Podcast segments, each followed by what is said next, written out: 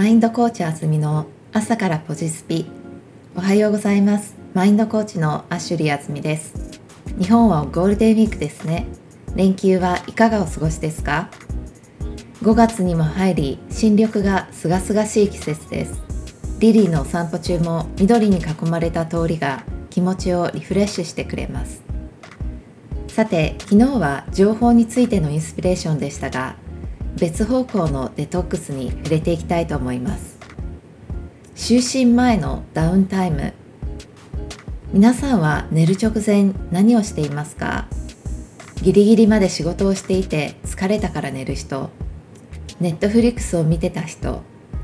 携帯でネットサーフィンをしていた人。私も何か別のことをしていて疲れたから寝ようとなっている日が多くあります。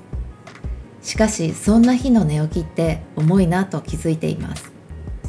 寝る直前のお疲れモードを引きずってしまっているような心地です。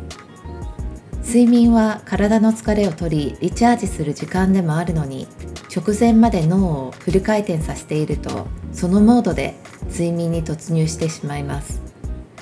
仕事のことで頭がいっぱいの日なんて夢の中まで企画を考えていたり計算していたりします。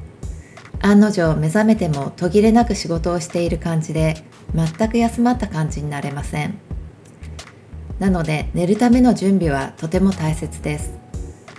脳をクールダウンしていく静かな空間を設けてあげることが重要なのです。私のお気に入りは何も考えずゆったりと深呼吸しながらストレッチをして眠りにつくのがお気に入りです。ゆったりとアロマオイルを嗅ぐこともあります。